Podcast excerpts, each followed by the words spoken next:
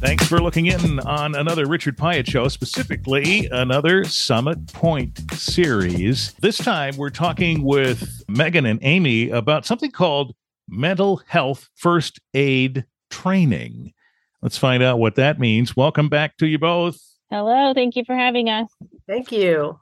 So we know what mental health means. We know what first aid means. What does it really mean when you put these together and make a training out of it?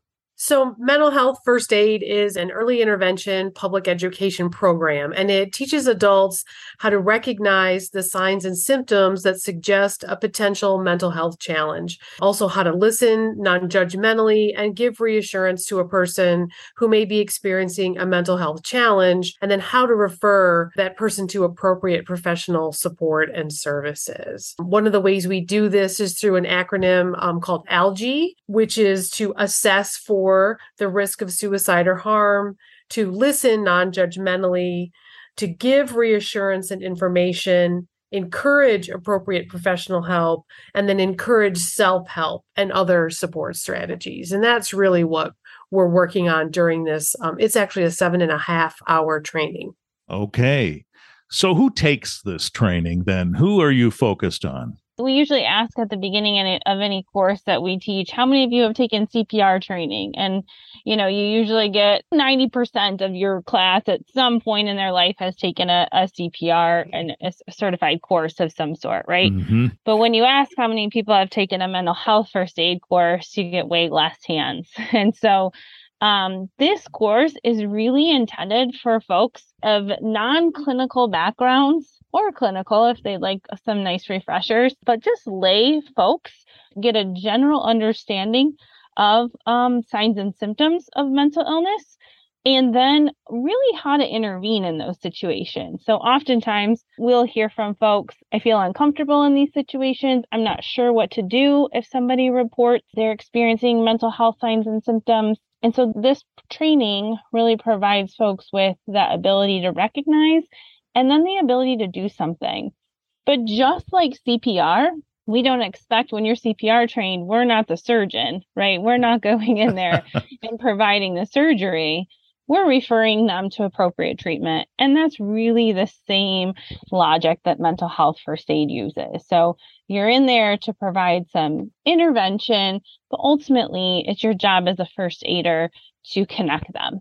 Well, that makes a, a, heck of a lot of sense. Amy, when you think about folks who would want to take this training, first of all, I w- would imagine we'd say everyone should probably be exposed to this, right? But when you meet people who take it, are you finding that it's people who've been affected by mental illness in some way and so they're motivated more? I mean, how do you connect these opportunities with folks and then who's generally motivated to do it?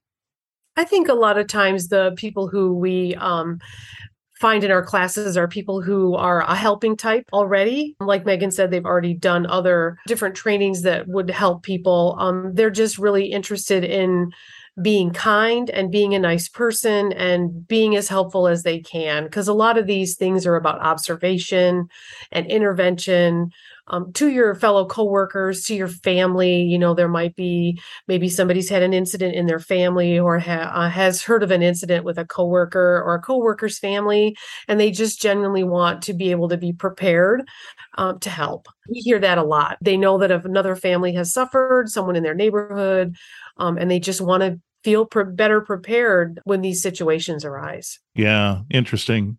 You know, Meghan, uh, if you think about your CPR example, you have a I think a contingency of folks who say, I do want to help. I want to learn that. And then if a situation presents itself where they could spring into action, maybe they're a little reticent. Do you find that in this case, uh, folks do step forward? I mean, I guess it's a, a little bit of a different kind of situation than CPR, but still, they recognize something that is derived from the training they received and now they need to act. Do they generally do it or are they reticent? I've had the privilege of being a mental health first aid um, instructor for a, a, number of years now. And so often I'll hear folks who take the course um, say, gosh, I this really makes sense and I feel a lot more confident in intervening. I just was unsure what to say prior to or I didn't want to say the wrong thing in these sorts of situations and cases. And so I um, believe so strongly in the fact that everyone could benefit from this course. We know the prevalence of mental illness is about one in four. And so the likelihood that you are going to come in contact with someone with a mental health disorder or condition in your life is quite high. I've heard folks who have taken courses afterwards say, you know, gosh, I just, I knew what to say, or I knew what not to say. And so just feeling a bit more confident and recognizing what might be going on with someone and then knowing what to do in terms of intervention. Boy, you and your colleagues always say something that strikes me, and that one in four just did it. Let that sink in for a minute. One in four.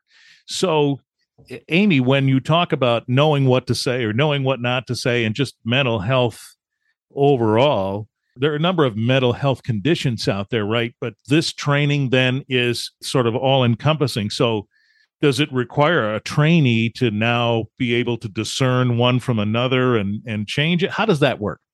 You're talking to um, the least clinical person who works at Summit Pointe, pretty much. Um, me and me and Jordan, um, our creative designer, um, we're not clinical at all. We have backgrounds and careers that have brought us here to be part of this great organization, but we are not clinical. But we work for the most clinical person at Summit Pointe, which is Meghan. Um, but I'm an instructor in this course, just like Meghan is, because it is about skimming the surface, looking for signs and symptoms, what will help you remember what to say, and then practicing, practicing caring words of things to say, um, mainly that lead you to, I care about you and I want you to get help. You don't have to be clinical at all to understand this. Um, we talk about different groups and types of disorders and things, but you we're not there to diagnose. Over and over and over, we'll tell people you're not really going to figure out what this is, but you have noticed something with a neighbor, a coworker, and just what things to look out for. And it, it gets pretty simple when you think about it. You're looking for things like Are you no longer as well groomed as you used to be? Are you no longer coming to lunch with us? Are you no longer on time when you used to always be on time? It's looking for those things like that. And then being able to take yourself to that person and say, I really care about you and I see a change. Um, do you want to talk? Can I get you some help? And then another part of the training is providing people with resources so they feel prepared. Here's where you call, here's where you text, here's your local resources, here's your national resources, here are the places you can provide for this person to get help. And it's just really a buildup of a combination of all those. You kind of at the you get to the end of the training and you kind of hear this big sigh of relief. I just did it. You just did that for me. right, right. I was having I won't say anxiety, but I was having a little pressure thinking about this. I'm not a professional. How do I do this? And you said two things that made a lot of sense. A, you're not a clinical person. And B, this is a, a general primer that helps you just on the basic level. Boy, both of those things took a huge weight off my shoulders and just putting myself in this situation just in my own mind. So this means that uh, if if I can feel that way, other folks can feel this way too, right? That uh, if you're sitting here wondering what kind of process this is and and how do I how would I do this, I think we just neutralize some of the anxiety. Wow, thank you for doing that. So obviously, folks click on this episode, they hear this. This is somewhat of a general discussion. Uh, are you able to say, uh, just generally speaking, how often these trainings are offered and then how folks can get on a list to be a part of it? Yes, we offered this historically. COVID really kind of got in the mix of being able to offer in person trainings. So we're really hoping we can get back to more of these in person trainings. Um, in addition, Mental Health First Aid did, because it is a, an international model that's existed for a number of years, um, they took the time during COVID to kind of adjust models and, and do offer portions of it virtually as well. Um, so okay. that became an option for folks. We hope again to bring it in person, and that's um, really what we're looking to start up again. Amy can share her uh, contact information. She's the contact uh, person for our organization. We have started training organization. So folks will come to us and say, come in and, and train. And again, this could be open to anyone. I've trained folks who work at restaurants, again, have zero clinical background or necessarily need to know um, that information for ne- their line of work, right? It's not something they think that they're doing on a daily basis, but again, could come across, as I said earlier, as, it, as the prevalence is quite high. So we'll come in and we'll train organizations if individuals are interested, we can have them sign up. And once we get a class together, uh, they can be a part of it. It actually is a free training. So we're offering it to our community for free, which includes uh, instructors. And then you leave with some material. So uh, quite a bit of uh, materials and books that we also provide as part of this training. All right. So what we'll do is in the show notes for this episode, just scroll down and a link will be there and you can make contact that way and uh, inquire about specific dates and opportunities to participate in this training. So uh, think about that. Mental health first aid training. You know, you said something else, Meghan, that that struck me, and that is someone working in a restaurant, for example, who who might decide to take this training. Imagine someone who works with the public and the potential they have to say something to help someone because they interact with so many different people all the time. How amazing that is. I can't say it enough that I really truly believe this is a training for anyone that anyone could benefit from it just like just like I said earlier with CPR. I hope one day at least in the the time in my career I see that folks take mental health first aid with the frequency that we take CPR. And that sounds like a perfect place to end. Check the show notes for more details. Amy and Meghan, thank you for this episode. You're welcome. Thank you. Thank you for having us.